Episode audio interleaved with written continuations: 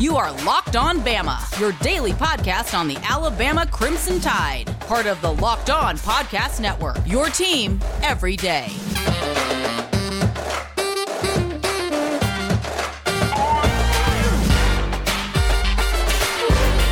Hey, everybody, and welcome back into Locked On Bama. Luke Robinson, that's me. Jimmy Stein, that's him. Jimmy, how are you today? All right, Iron Bowl week. Here we are. Boy, that was uh, that was far from uh, you know doing with a gipper there. Uh, what a shitty intro you did yourself. Well, it's kind of a shitty Iron Bowl week, really. When you think about it, it has to be the least hyped Iron Bowl of our lives. It's one of them because even the one in 2012, people were psyched to see how bad we were going to beat them. exactly.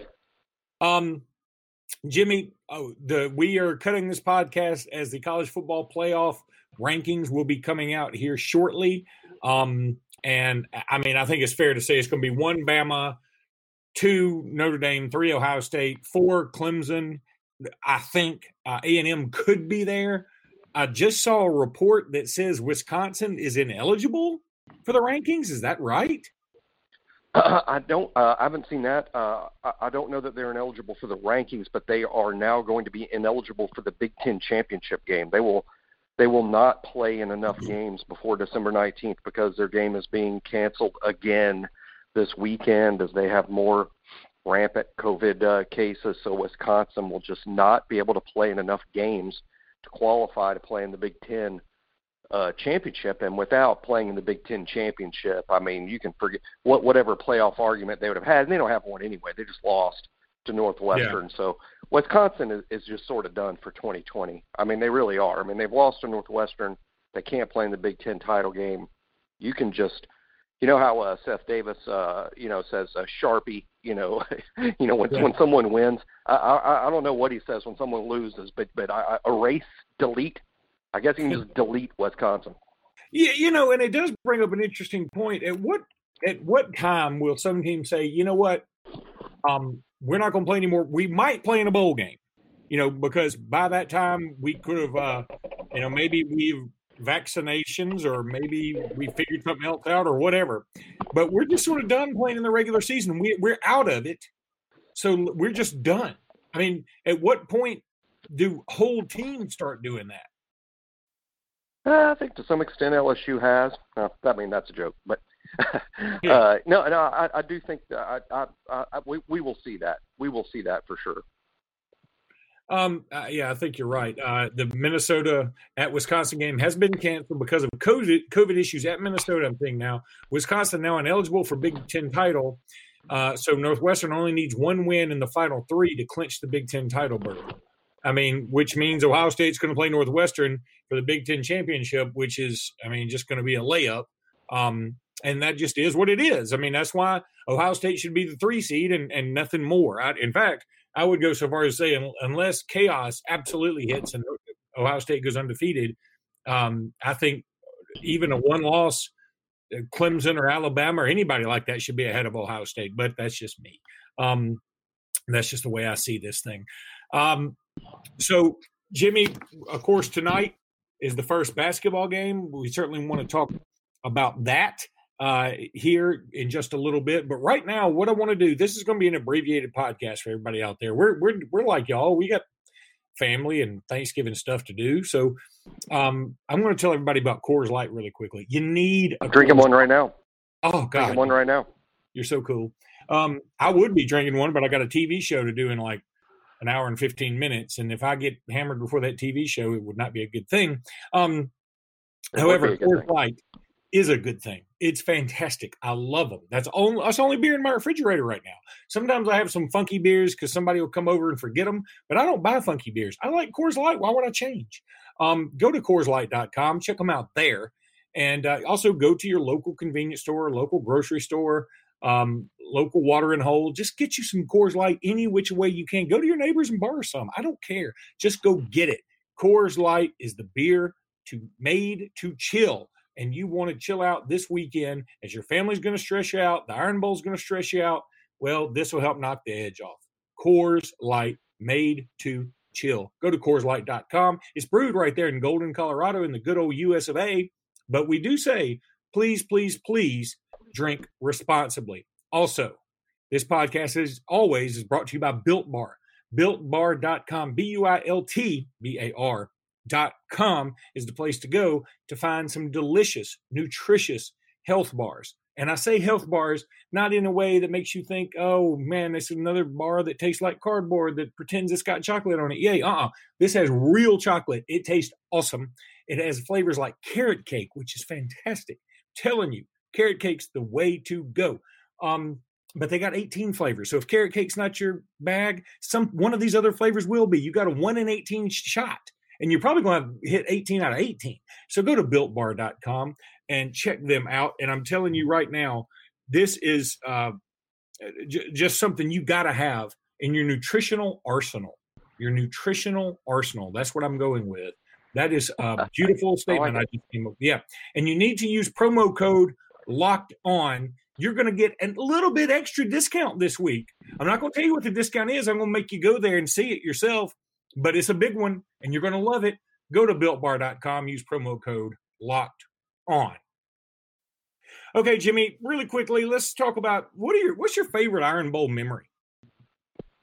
Oh wow. Oh, uh, the Van Tiffin kick in '85. Were you there? Um, uh, no, no. Uh, I actually watched that with uh, with equal number of Alabama and Auburn fans. Is my uh, my, my recollection of that. Uh, it, it was a wild scene. I don't even want to say it's that though. Um, it seems too I, easy. I'll tell you what it was. I think it was 1990, and and, and I was crazy, uh, but Auburn had won four years in a row, and I was a student uh, at Alabama after losing to Auburn four years in a row, and Alabama snapped the streak.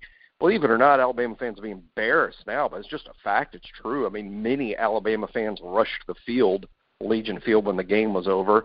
Uh, I did not, but several, several did. Mostly students. It wasn't a wild mob scene, but there were a lot of Alabama fans and students on the field when the game was over. I think in retrospect that's kind of embarrassing, but I do think it also illustrates the frustration at the time of, of losing to Pat Dye and, and Auburn four years in a row. Those are very good Auburn teams. Most of those Auburn teams were SEC champions or co-SEC champions during that losing streak. Very frustrating.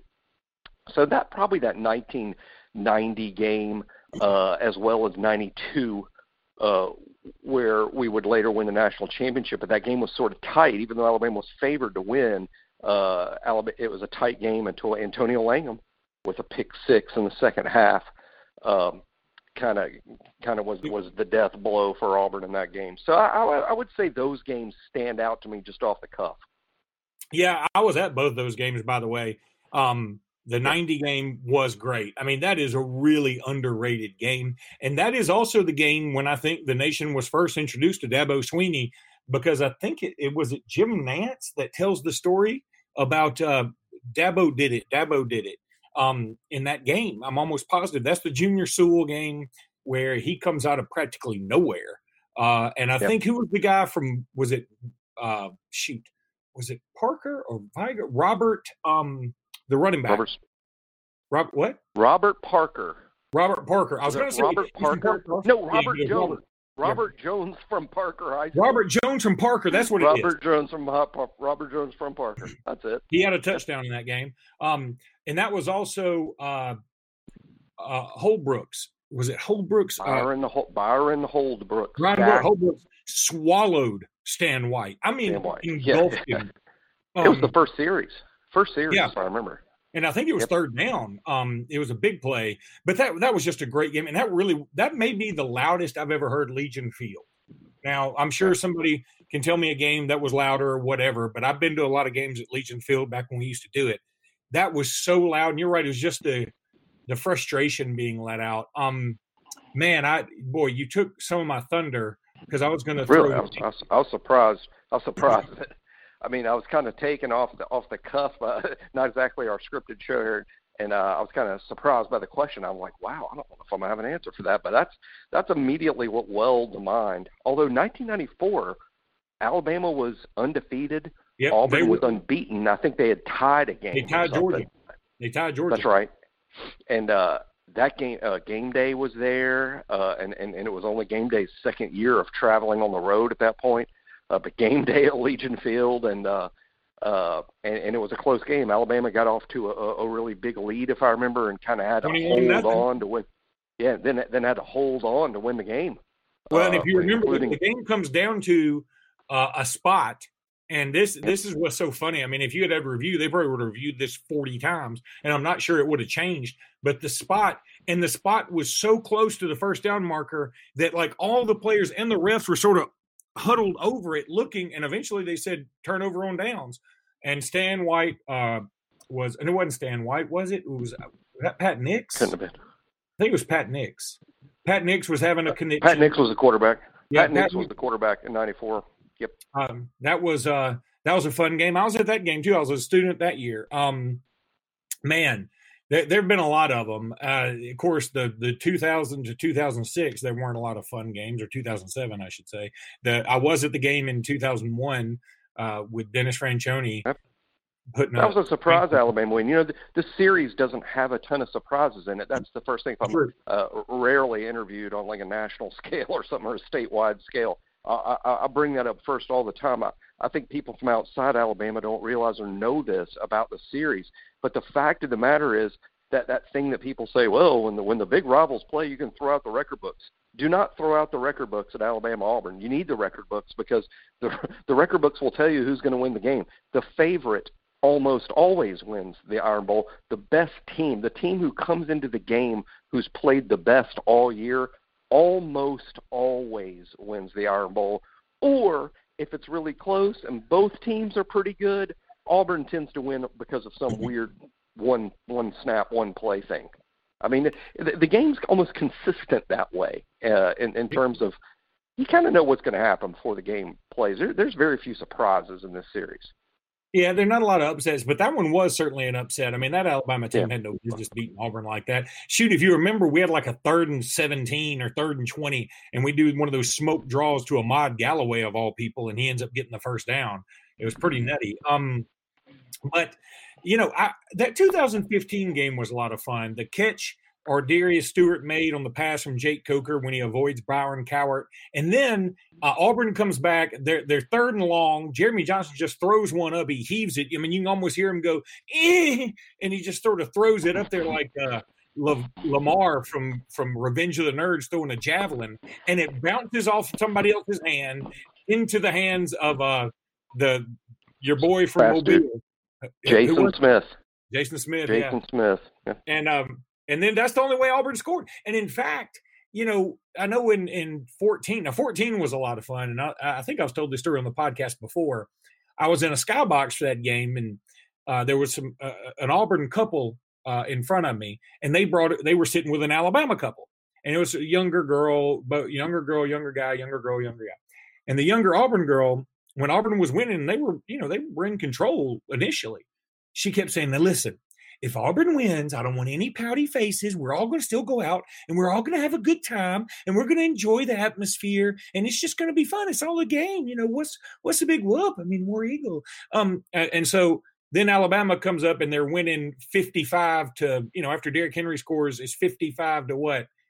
38 or whatever it was or 37 and um I, I looked at her and I was like, "Y'all still, y'all still gonna go out and have fun, aren't you? Y'all gonna go out and have some fun tonight, right?" He just stormed right out of the thing. She was so pissed, and um, I was like, "If there's anything that ever captured the Iron Bowl, that moment is it." You know, just oh, it was just a game. It didn't mean anything. It, wink, wink, War Eagle. Um, but uh, yeah, that was a lot of fun. So, uh, you know, it's just gonna be. It, it's funny because the the most memorable game, memorable games are usually the ones that Auburn has won because they just win in the most unbelievable type fashions. Now I go back to the kick, right, the Van Tiffin kick, and another story about that one. I wasn't at the game either. I, my parents had a condo in Destin, and um, at the time, like we had some people over to watch it, some friends of theirs, and I couldn't watch the kick. I was so nervous. I couldn't watch it. So I, as soon as he start, as soon as Van Tiffin starts going towards the ball, I turn. I'd forgotten our whole house was made of mirrors. I mean, for whatever reason, my dad liked to watch himself do everything, and um, we have mirrors everywhere. And I turned around, and all I can see is the reflection of the kick. And I'm, I mean, so I'm like, I remember even thinking in the moment, well, I've already seen toe meet leather. I might as well watch it now, you know, because it seemed like it took a while for the ball to get there, right? And um, long kick. Yeah, and so then, then of course, I was happy I got to see it. So, uh, but I'll tell you one of my other stories in 2005, the Sack Brodie game, um, yep. when Auburn went up. Auburn was about to go up 14 nothing. I want to say there was about nine minutes to go in the first quarter, plus or minus. Auburn was about to go up 14 nothing. My brother and I didn't get into the stadium until there was 13 minutes, you know, two two minutes had already passed from the kickoff. So we had been there for four minutes plus or minus of actual game time. And I looked at him and said, Are you ready to go home? He said, Shit, what took you so long? So me and him left. We were oh, like, This shit's over. So we left and we get from Auburn to Dadeville, which is you know pretty close to halfway to Auburn, Dale City.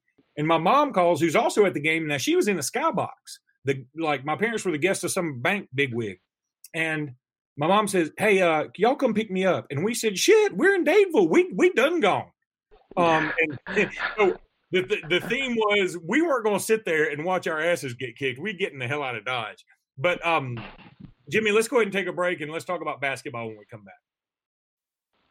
All right, Jimmy. So basketball tonight, Bama, Jacksonville State. We assume that game is still going to be played. A lot of college basketball games left and right being canceled, but you know it's going to be part of the part of the the deal. Just what we got to deal with here in the era of COVID. So, um, what do you think about tonight?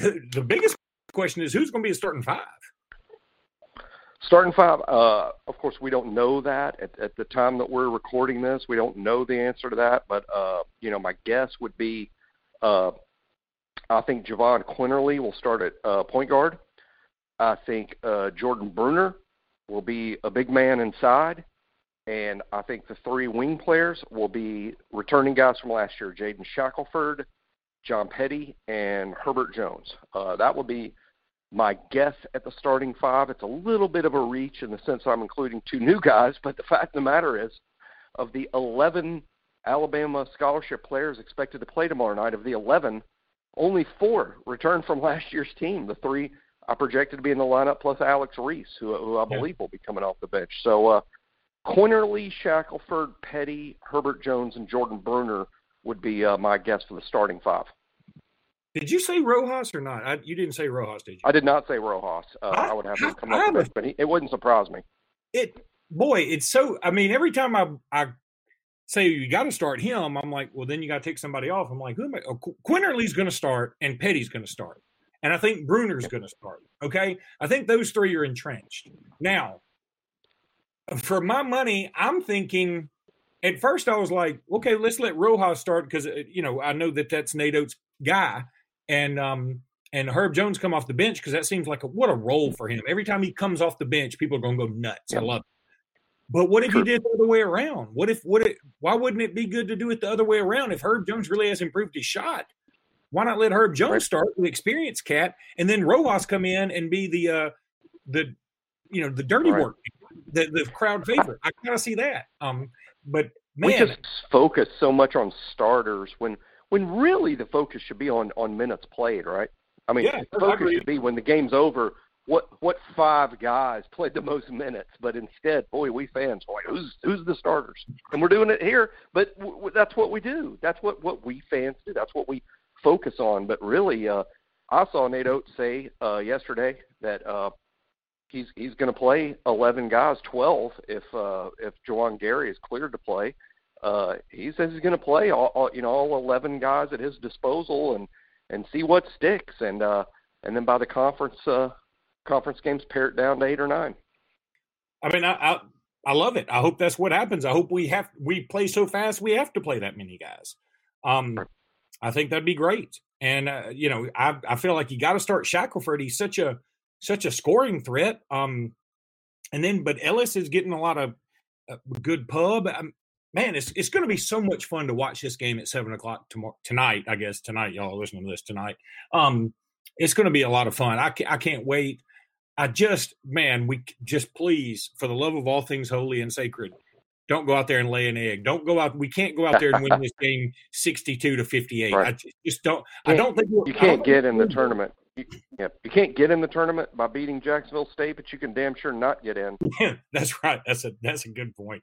Um, so anyway, everybody's tune in for that tonight. That's going to be a lot of fun. I can't wait for us to have a report on it. Meanwhile, Jimmy, we'll have a Thanksgiving podcast that we did uh, in conjunction with the Locked On Auburn guys. That'll be out for Thanksgiving. And you and I got at least one more podcast we're going to do where we give our Iron Bowl predictions and talk a little more basketball, obviously. So looking forward to that. But for tonight, we're about to uh, call it quits and we're going to go check out the college football playoff rankings ourselves.